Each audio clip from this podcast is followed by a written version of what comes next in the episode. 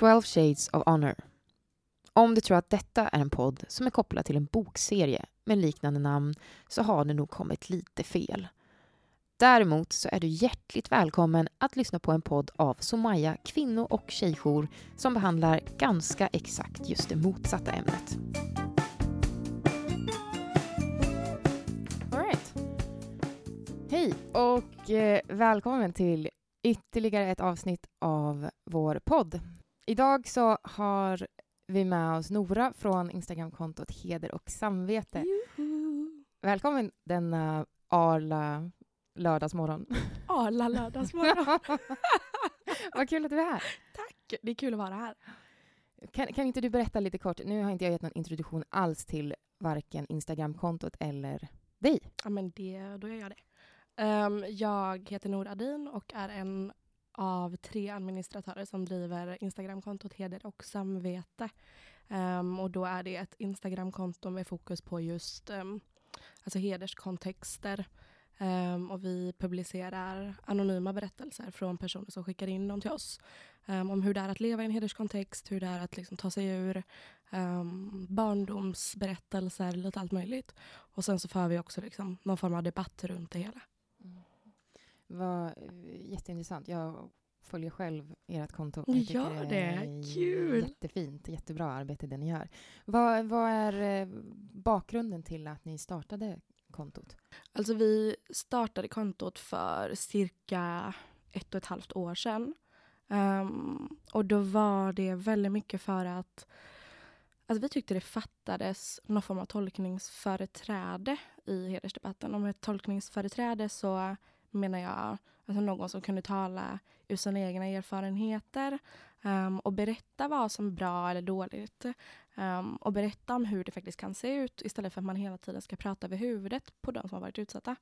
Um, så då var det jag och två andra väninnor till mig som uh, pratade ihop oss. Och så uh, sa vi liksom att vi gör det här på våra egna villkor. Alla vi tre har erfarenheter utav eh, hederskontexter och alla vi har tagit, oss- ta, tagit oss ur det eh, på något sätt.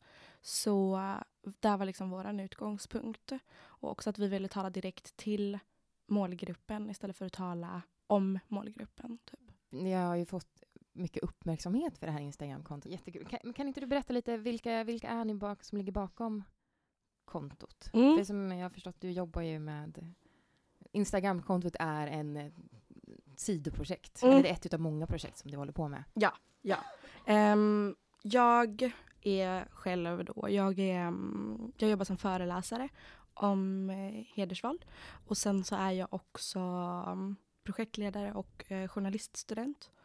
Ehm, jag kör mitt första år på Göteborgs universitet som journaliststudent. Så, ehm, och sen så um, är kontot liksom vid sidan om. Och sen så är det, det är jag, det är min kompis Keina, um, ehm, som jag tror de flesta eller många känner till. Hon är ju väldigt, väldigt stor så Instagram-aktivist. Um, och så är det en tjej som heter Chipal också, um, som driver en av de separatistiska grupperna på Facebook för icke-vita icke-män. Nej, men så det, är- det är vi tre um, som kör det hela. Um, och som sagt, alla vi har ju um, någon form av erfarenhet utav, utav heder. Och har alla tagit oss ur det. Och det var liksom en extra sån tung grej, att vi alla skulle vara utanför hederskontexten för då har man liksom någon form av distans till det och kanske inte blir lika illa berörd av att få höra de här historierna. Um, och att man kan liksom särskilja sig själv ifrån det. För det är ganska mycket, mycket berättelser vi får in som är ganska brutala ibland också. Um, många som hör av sig till oss och ber om hjälp för olika situationer. Um, och som ja, men sitter i någon form av situation där de inte riktigt vet hur de ska agera eller vem de ska kontakta. Kan ni, eh, agerar ni också som någon typ av mellanhand där? Mm, ibland gör vi det. Eller vi, vi skickar folk till organisationer som vi tycker är reko Mm. och okej. Så beroende på ja, men vad, vad ärendet gäller och sådär, då kan vi göra lite research och sen så säger vi ja, men du kan kontakta den här den här organ- organisationen. Eh, Men framförallt så hänvisar vi nästan alltid till socialtjänsten först och främst för att det är socialtjänsten som har det huvudsakliga ansvaret. Men det är inte alltid personen vill det. Um, och då får man gå lite alternativa vägar. Mm. Så då ger vi lite tips om att ah, men det här numret kan du ringa. Um, den här personen är bra på den här organisationen och så. Det skulle ju vara väldigt intressant att, att få ut den här äh, heder och samvetes rekolista. Organisationer som är äh, certifierade Som är OK. OK. ja, den, är, den är väldigt, väldigt liten. Ja. Otroligt liten är den. Mm. Det är inte många. Vad, vad är det, jag tänker att det här är en väldigt informell lista, Mm. men vad, vad är det ni utgår ifrån? Alltså vi utgår ifrån um, vilka som står bakom um, organisationen um, och sen också hur de arbetar. Um, det finns så otroligt mycket fördomar um, inom hedersdebatten um, och då är det ja, väldigt mycket islamofobiskt, ganska mycket rasism um, och det tar vi så himla stort avstånd ifrån. Så när, när någon hamnar på vår lista då har vi liksom checkat upp den organisationen ordentligt så att den inte innehåller någon form av islamofobi, det är ingen det är inga värderingar kring att så här, slöjan är förtryckande exempelvis. Mm. Eller att här, du måste lämna islam för att få hjälp. Um, och också att det inte bara är att det inte bara är typ fokus på att lämna um, kontexten. För jag tror väldigt många tror att så här, ah, men, när du lämnar din familj um, och blir placerad så ska du kapa helt och hållet och du ska aldrig någonsin ha kontakt med dem igen. Och det kan jag nästan tycka är lite, lite fel. Att alltid ha den utgångspunkten. Det ska finnas åtminstone en, en man vill gärna typ explore om möjligheten finns att kunna fixa eh, en relation, typ till småsyskon eller till mamman, inte nödvändigtvis hela familjen. Eh, men så här, de som bara vill, liksom, det blir som en isolation annars. Att man bara ska liksom flyttas fysiskt från en plats till en annan. Mm. Men liksom så att det, det blir ett hållande. Så vi kollar liksom på hela organisationen innan den hamnar på, på rekolistan. Mm.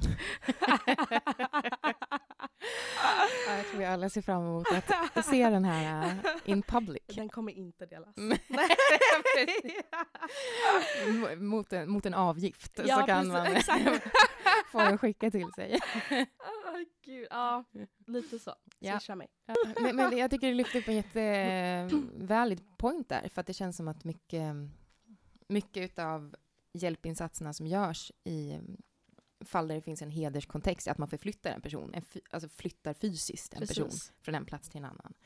Men det är ju en jätte, alltså det är en, det är ju en hel familj en person mister. En, Ja, en hel, kan ju vara en hel släkt, en hel struktur, ett helt sammanhang. det är ju, det är Det ju, är man mister ja. ett helt liv. Mm, Liksom. mm, Du, du, lämnar, ja, du lämnar dels din familj och din alltså, fysiska plats. mm, Sen så lämnar du dina barndomskompisar, du lämnar dina klasskamrater, du lämnar dina lärare. Du lämnar den trevliga tanten i ICA-affären som alltid brukade säga hej och bjuda på någon kaka. Du lämnar ditt favoritcafé, du lämnar din idrott, alltså du lämnar allt, allt, allt, allt, allt. Och plötsligt så det finns någon, någon form av förväntan på personen att så, ah, du ska hålla dig ifrån det också för att nu har du fått hjälp, du ska vara tacksam för den hjälpen. mm. Och även om det är så här, det är legit någonstans, alltså jag fattar det, det finns ett hot, Mm. så man ska hålla sig borta. Men det är så, det är mycket enklare att säga än att faktiskt göra det. Mm. Det måste finnas åtminstone en ambition till att försöka undersöka om, om det går att lösa någonting eller om man kan ha någon form av kontakt. Mm. Även om det inte blir en sån vanlig familjerelation när man åker hem och hälsar på mamma och pappa. Men kanske att man, ja, om fem år så kanske vi kan ha en normal telefonrelation. Det är ju också någonting. Mm. Så att man inte blir helt och hållet avkapad. Mm. Precis, för att, så att inte utgångspunkten är allt eller inget. Mm. Lämnar du så lämnar du och då kan Mm. du aldrig ha en kontakt igen. Ja, Mm, precis. just det. För det är ju svårt, det är ju som när vi jobbar här, när vi får oavsett vilka, om det är oavsett kvinna eller barn eller eh, man eller vem som placeras hos oss, så är det ju att vårt sä- säkerhetstänket är alltid A och O, vilket Mm. gör att så länge man är här så kan man inte ha kontakt med eh, den som klassas som förövare. Mm. Men det är, ju, det är ju samtidigt jätteproblematiskt eftersom det är ju ett jättestort sammanhang som Det personen i fråga lämnar. Ja. Mm. Samtidigt som det kanske inte är det ultimata att göra det i början. Eller så här, i början så ska man ju inte ha någon kontakt så att man får en distans till ja, med förövaren och hela kontexten vad man, vad man har varit med om. Men det kan liksom inte vara, fortgå så alltså resten av livet utan man måste få testa. Om man nu vill det. Det är ju inte alla som vill. Men när, någon har svårt att släppa taget så är det, det är liksom omöjligt att kräva av den att nej, men du ska glömma bort, glöm bort din mamma, glöm bort dina småsyskon. Du kan inte ha kontakt med dem. Och jag kan tycka det är lite för hårt. Man måste liksom kunna tänka att en människa ändå bara är en människa. Mm. Och att även om den är tillräckligt stark för, för att göra det, ta det steget, liksom lämna hela sitt sammanhang, så kan det finnas tvivel. Och man behöver liksom få tvivla också. Mm, det är en jättevalid point. Liksom också att de är, kan ju vara viktigt att föra in tidigt, när, om, man, om man träffar en skyddsplacerad kvinna till exempel, man för in det tidigt så här att det är så här det ser ut för tillfället. Mm. I framtiden så vet vi inte, det kan vara fullt möjligt. Men att Vi precis. kan ha kontakt, Ja, men att det är viktigt att man mm, personen i fråga kan ha det hoppet. ja exakt. Bara släck inte Mm. den glöden. Precis. Inte det första man gör i alla fall. Vad vettiga vi är. Ja, det, det tänkte jag också Jättevettigt. det är supervettigt allt det här. Fler poddinspelningar på lördagar. Efter mitt tre koppar kaffe.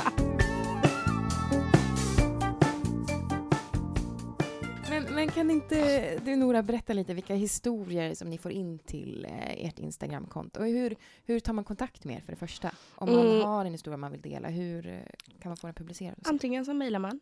Mm. Um, vi har våra mejladress på alltså kontots sida, profilsida. Mm. Men då är det heder och samvete at gmail.com. Mm. Um, eller så kan man slide in our DMs. Man kan bara Mm. skicka ett um, sånt direct message på Instagram. Um, antingen med så här, få, är det okej om jag gästpostar hos er? Um, och då brukar vi um, vi brukar be folk liksom färdigskriva det de vill ha publicerat. Sen så skapar vi egna bilder till de inläggen beroende på hur många inlägg det blir. Så det är aldrig så att vi ger ifrån oss kontot utan vi får liksom historien inskickade. Och sen så publicerar vi dem Mm. när vi känner att det är, är läge. Mm.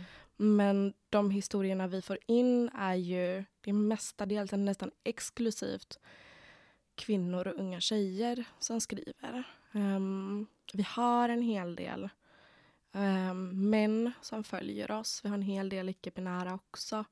Ehm, men det är nästan exklusivt bara kvinnor som eh, skriver in till oss.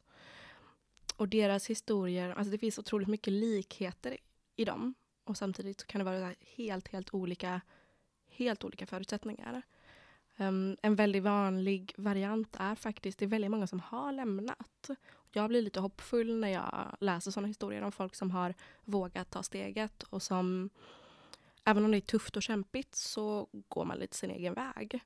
Um, så vi får in ganska mycket sådana om ja, men vad, de, vad man har varit med om under uppväxten och barndomen.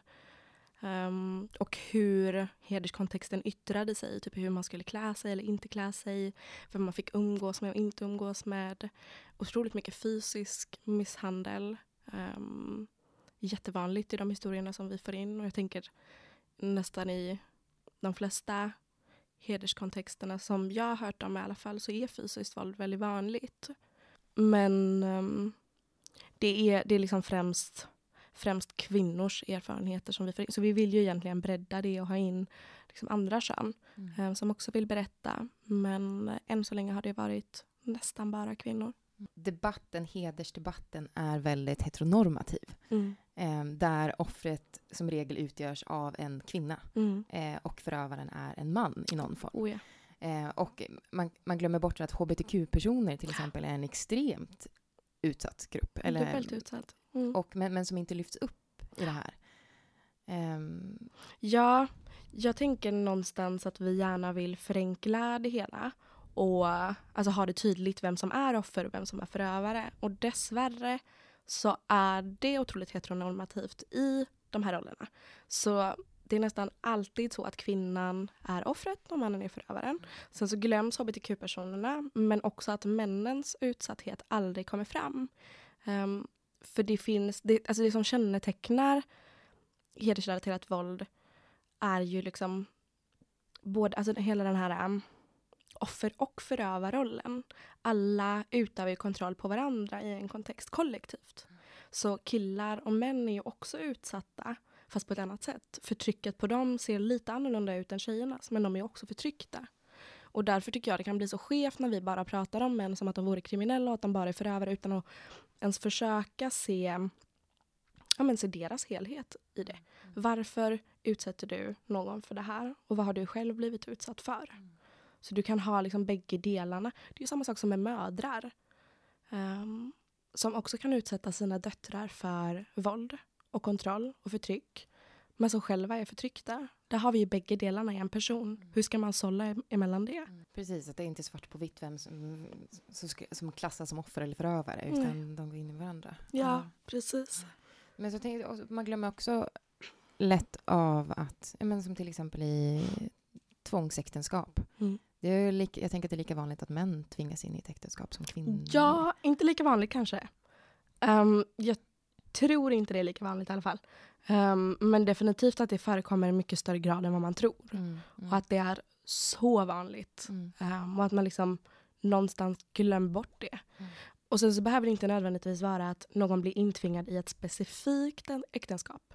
Att du ska gifta dig med den här personen. Utan bara att man har begränsningar kring vem man får välja som partner. Mm. Vem får du gifta dig med? Det är ju också liksom en form av så här, tvångsäktenskap. Du ska vara gift innan 25 och du har den här gruppen att välja emellan. Det är också en form av tvång i ett äktenskap. Och där tror jag att, att killar är otroligt, otroligt utsatta. Verkligen. Och att vi, liksom, vi ser inte det för att vi tror verkligen att de bara är förövare. Och det är så mm, synd. Mm, mm, ja, det är en endimensionell bild på det hela. Ja, ja, väldigt, väldigt förenklat. Mm. Också någonting som krävs för att hamna på vår rekolista. Att man har en lite mera tredimensionell tredimensionell bild utav det hela. Ja, men jag tycker den här rekolistan börjar utkristalliseras mer och mer här. Snart kan vi ha, det här är så tre, tre, tre, ledtrådar för att, eh, för att komma nära Hedresamhällets rekolista. Så nu har vi liksom, okej, okay, vi är två ledtrådar än så länge, mm. har vi, så att en tredje och sen får ni, eh, kan ni skicka in sen till kan ni skicka kostnadsförslag. Ja. Sen kommer, skicka in en offert.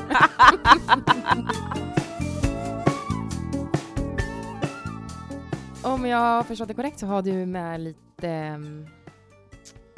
äh, utdrag från historier som jo, ni har publicerat. det har jag. Jag har... Um, vi får ju som sagt in väldigt mycket berättelser. Um, men så finns det vissa utdrag ur dem som jag kan tycka är så himla träffande. Och det här är en som jag tycker är um, ah, jag läser den så får den tala för sig själv lite. Um, då är det en som skriver så här. Barnuppfostran och huruvida du blir uppfostrad som en svensk eller inte har jag varit i otaligt många samtal om med mina icke-vita vänner.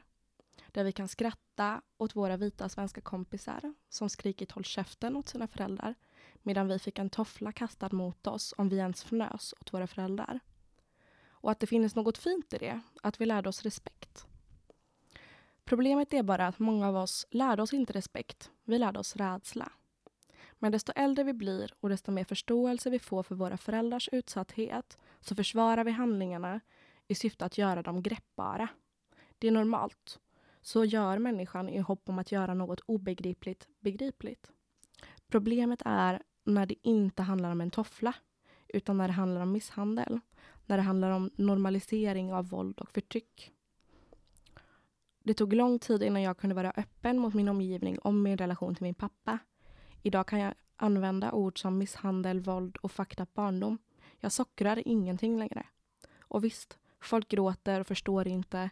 Hur kan jag vara så stark trots allt? Men varje gång jag är ärlig känns det som en revansch för mig själv som barn. Ärligheten gentemot min omgivning var i slutändan även tvungen att nå den person jag spenderat hela mitt liv till att skydda, min mamma. Den kan jag tycka är alltså väldigt, väldigt målande.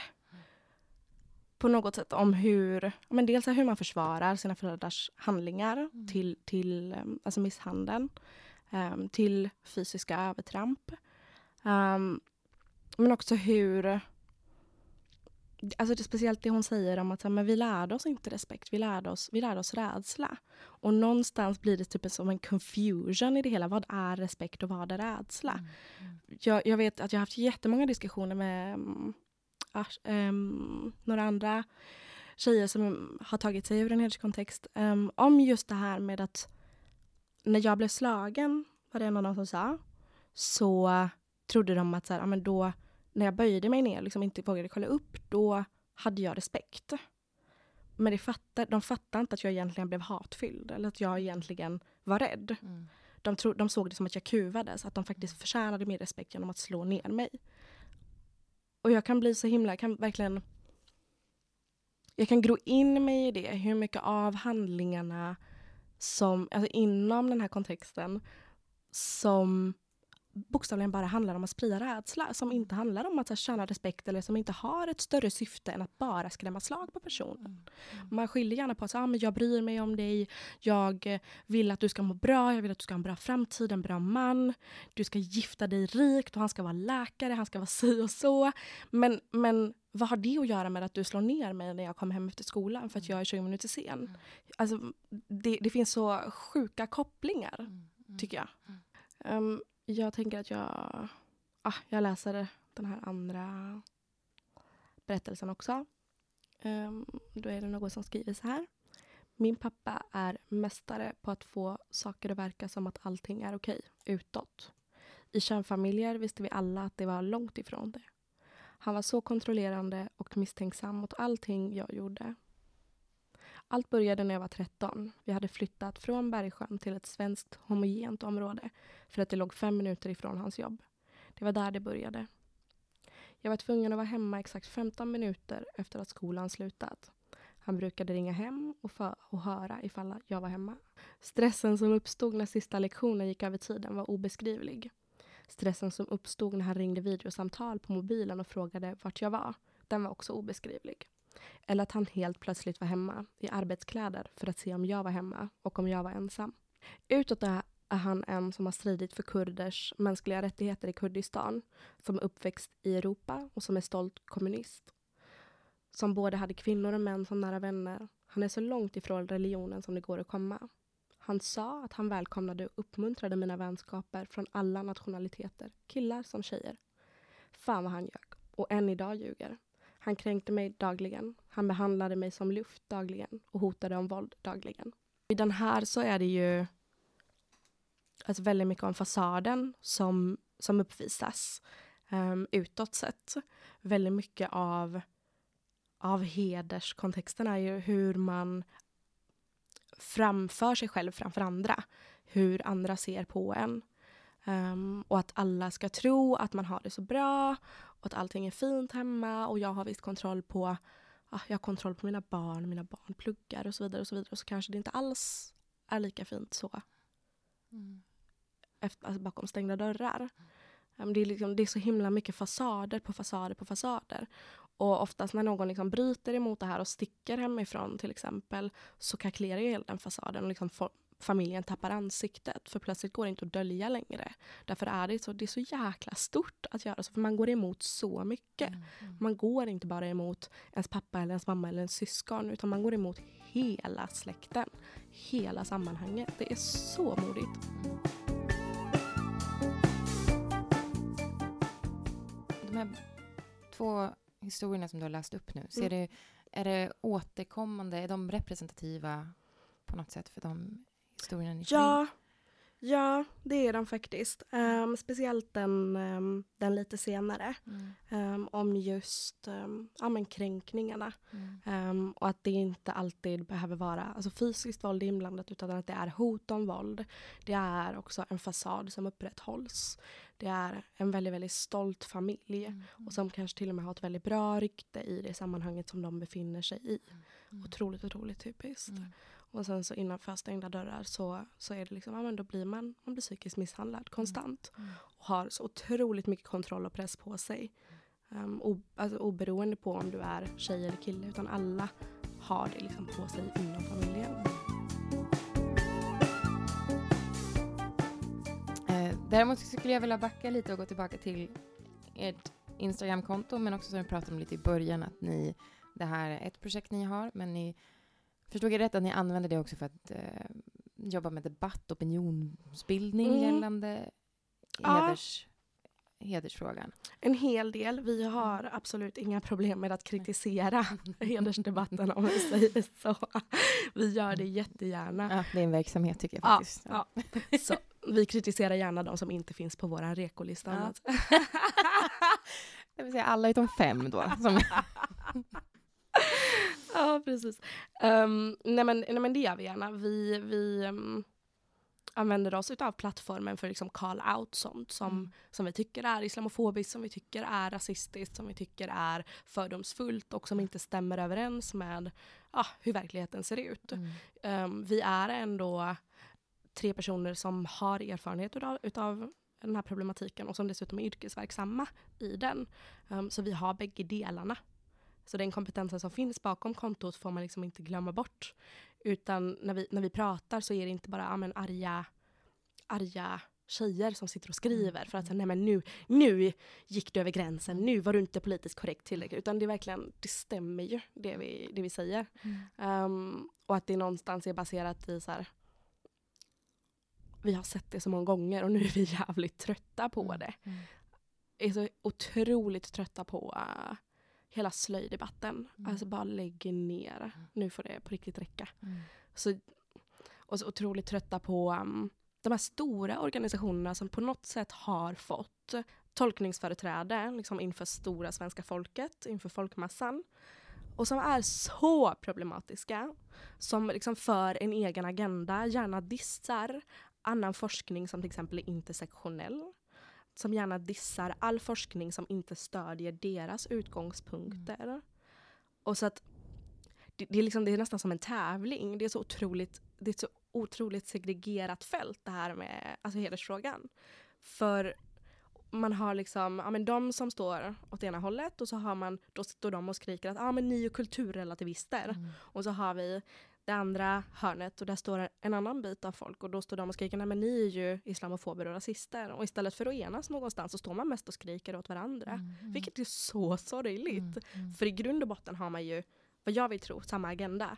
Och det är liksom att få, få koll på det här och faktiskt hjälpa så många som möjligt. Men så länge man lägger så otroligt mycket energi på att få igenom så ah, men vi ska ha den största plattformen, vi ska ha det största tolkningsföreträdet, mm. vi ska ha den största rösten. Så alltså, det, kommer inte, det kommer inte att gå.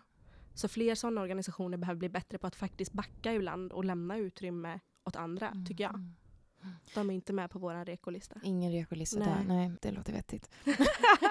men, men det, är, det känns ju som att hedersfrågan har blivit ett, en fråga för att lyfta andra frågor upp till agendan. För många använder hedersfrågan mm. för att lyfta något helt Gud ja. annat. Ja, um. ja. Alltså inte minst kolla på ja, men valet som har varit. Mm. Där man har använt hedersfrågan för att ja, men, föra sin politik mm. åt helt fel håll. Mm. Och föra någon form av politik där man liksom stödjer, använder heden för att stödja ja, men, rasistiska grundprinciper och idéer. Mm. Och jag kan tycka det är så sjukt för att vi pratar, liksom, vi pratar om utsatta personer här. Mm. Hur kan du förvränga det så pass brutalt att det går till din egen vinning, din egen fördel?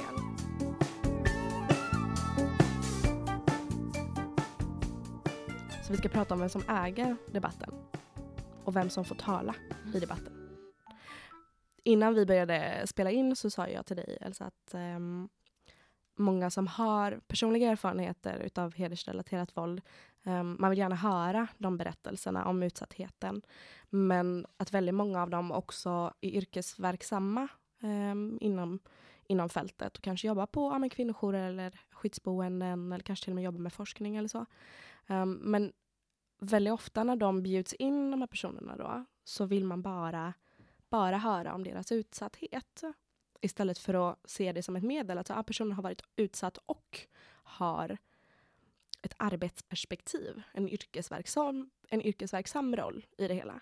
Um, och att man gärna blir inbjuden till större konferenser. Typ, det var en i Stockholm här um, för uh, något år sedan som jag hade blivit inbjuden till för att tala Um, då skulle det vara skolchefer, rektorer, lärare. En jätte, jättestor konferens som skulle äga rum. Och uh, så ville de att jag skulle komma och jag tackade ja och sa men jag vill gärna höra mer. För det verkade jätte, jättebra upplagt. Och så fick jag tillbaka som svar att ah, men vi tänkte ge dig 20 minuter så att du kunde berätta om vad du har varit utsatt för lite snabbt. Um, och sen så är det en annan talare som ska gå upp och prata i två timmar. Och den andra talaren är yrkesverksam och är liksom väldigt stor inom det här fältet och har väldigt, väldigt stor respekt kring sitt namn, vilket jag förstår 100%. Men du kan liksom inte ta in någon för att bara agera offerdocka så att alla de som ska sitta där ska få ett ansikte för personen. Man blir ju som en, man blir som en token, eller man blir som en docka på något sätt. Och när det upprepas om och om och om igen så blir det, alltså det är så tröttsamt. När man liksom bara man exploaterar berättelser, man exploaterar personer på deras berättelser. Varför, varför får vi bara höra samma historia om och om igen? Varför gör vi det? För vi, vi behöver egentligen inte höra de här historierna, för de finns redan där. Det finns ofantligt många historier som redan är publicerade, som redan är skrivna. Varför måste du ta in någon som ska stå och vara ett offer framför 150 pers? Och som dessutom inte får berätta om någonting annat än just offerrollen. Varför får personen inte prata om, om sitt yrke? Eller vad den har gjort med den erfarenheten. Vad den får möta, vad den tycker att det brister i i arbetet. Vad skulle behövas av staten? Vad behövs för åtgärder? Vad hade du velat se? Vad har du lärt dig? Men istället ska man gå dit och ah, mina föräldrar slog mig och så, ja.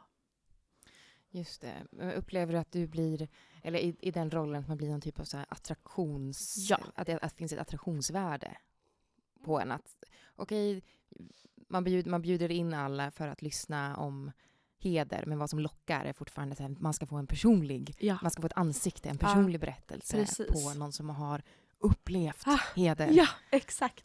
Exakt. Det är som en, det är som en attraktion, det är som en cirkus. Mm, mm. Det är så det blir. Jag kan tycka det är så fruktansvärt fel också. Mm.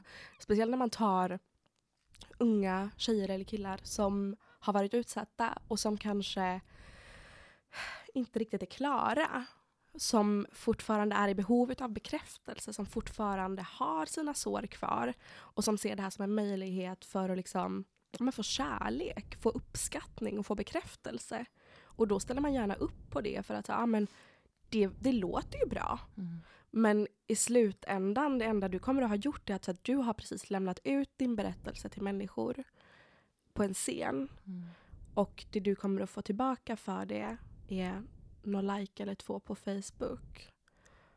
Typ så. Och samtidigt så jag, jag, jag tycker verkligen att man kan använda historier som, som utbildningsmoment. Det tycker jag verkligen att man ska göra. För det är så man får en tydlig bild av det. Mm. Men inte på det sättet att ställa någon som har varit utsatt på en stor scen och låta personen alltså vara ja, men en attraktion på ett tivoli. Mm. Det är så... Ah, nej, jag får ont i magen. Mm.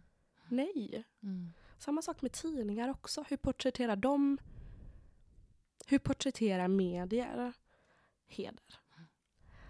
Det är ju aldrig någon tidning som jag i alla fall känner till, och ingen artikel jag har läst i alla fall, som skulle få för sig att skriva om någonting annat än extrema, extrema fall. Mm.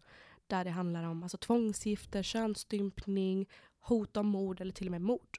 Hedersmord då. Mm det är ju ingen som skulle få för sig att lyfta fram vardagsheden till exempel. Mm. De som bara lever, ja men alltså kontrollerbara, som lever kontrollerade, som är förtryckta, som inte får välja partner. Men som ifall de hade klivit in på socialkontoret så hade inte de riktigt placerats i skydd utan då hade de blivit hemskickade. Mm. Vem ska prata om dem? Mm. Och varför pratar vi bara om dem som är så grovt, grovt utsatta? Om och om och om igen när vi har hört deras berättelser. När vi redan vet att de finns, vi kan deras utsatthet. Varför agerar vi inte bara på det vi redan vet? Jo, men upplever du att hedersfrågan också har blivit, just när man lyfter upp de extrema, extrema exemplen, mm. att heder har blivit en fråga som säljer lösnummer i tidningar? Ja. Ja, men att det är det. det som säljer. När man, så fort det kommer upp en fråga om en, en flicka som har blivit bortförd för att bli bortgift eller könsstympning, eller som det säger, mord eller försök till mord, mm. så säljer det. För det har tidigare fått väldigt stor medial uppmärksamhet och det får det fortfarande. Ja, men det är ju sensationsnyhet, mm. det är mm. sensationsjournalistik. Mm. Och det är också ett sätt att distansera läsaren ifrån de här personerna. För då blir det, det finns ingenting som gör det tydligare att man har ett vi och dem-tänk Mm. än när man porträtterar de historierna specifikt. Mm. För då låter det så extremt, det låter så avlägset. Och ingen som läser det här skulle kunna få för sig att ah, men grannen gör det här mot sitt barn. Absolut inte. Utan man tänker att det är någon fruktansvärd som utövar det här. Mm. Och to be honest, de historierna är väldigt så sällsynta.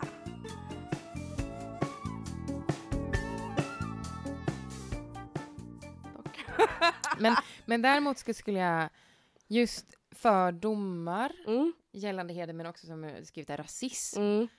För jag tänker just den här stora nyhetsrubrikerna som Oh ja. står på löpsedlarna. Mm. Ehm, vad, vad får det för konsekvenser?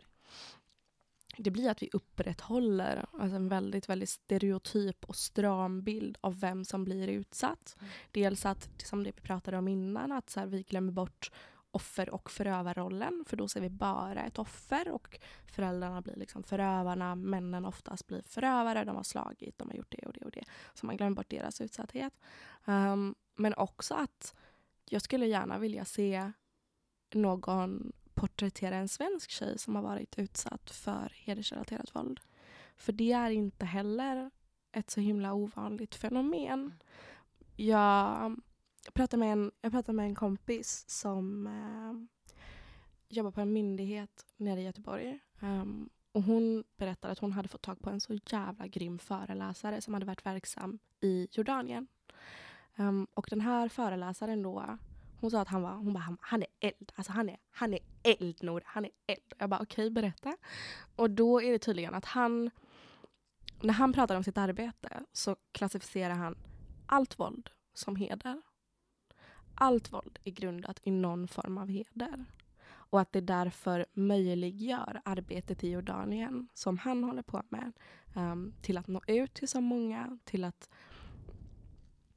till att döma så många och också att man kan behandla, behandla våldet um, utifrån samma principer. Att man inte behöver göra skillnad på folk och folk. Utan man, utgångspunkten, oavsett i vilket organ du jobbar eller vilken organisation du jobbar där nere, så har du samma utgångspunkt, att det här är hedersvåld.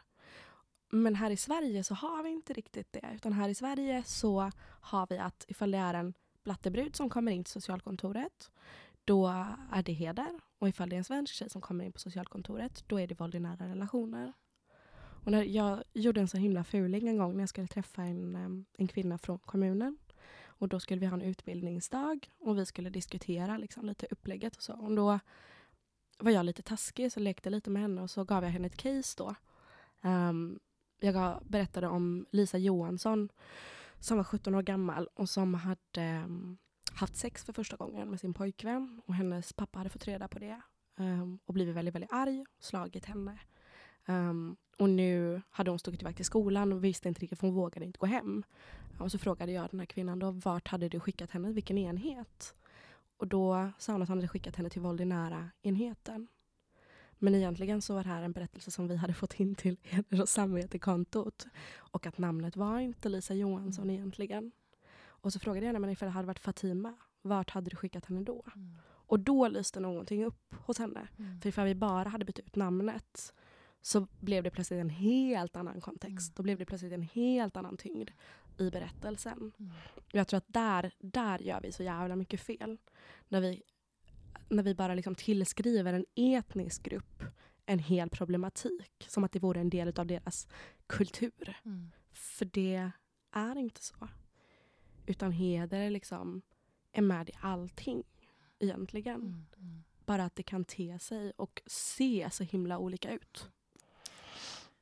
Absolut, jag tror vi pratar om det, vi har pratat om det tidigare också, just det här att men är det en, till exempel en tjej med utländsk bakgrund Mm. som inte får vara ute efter klockan sju så ses det som ett utövande av heder från Mm. familjen. Mm. Att det är att ja, men de vill kontrollera sin dotter. Oj. Så det här skulle jag vara en tjej med Lisa Johansson Mm. Med föräldrarna Anna och Per Johansson som har sagt till sin dotter att du får inte vara ute efter klockan sju.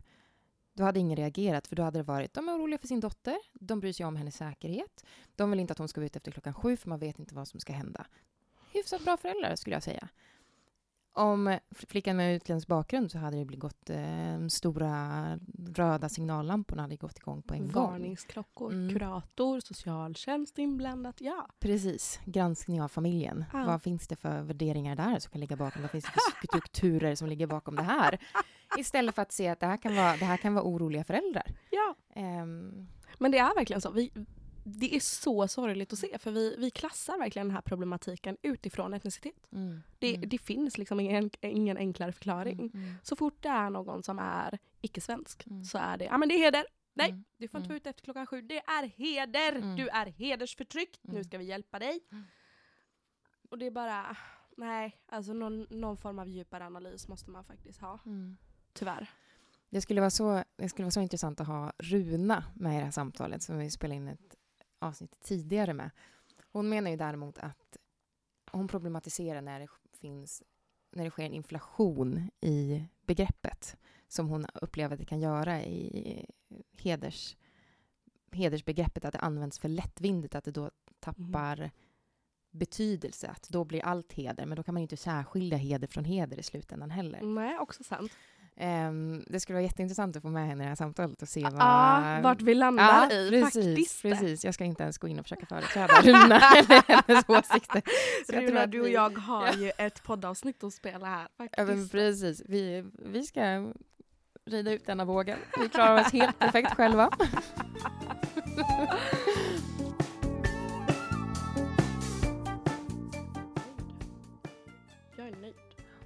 Ja, jag är också nöjd.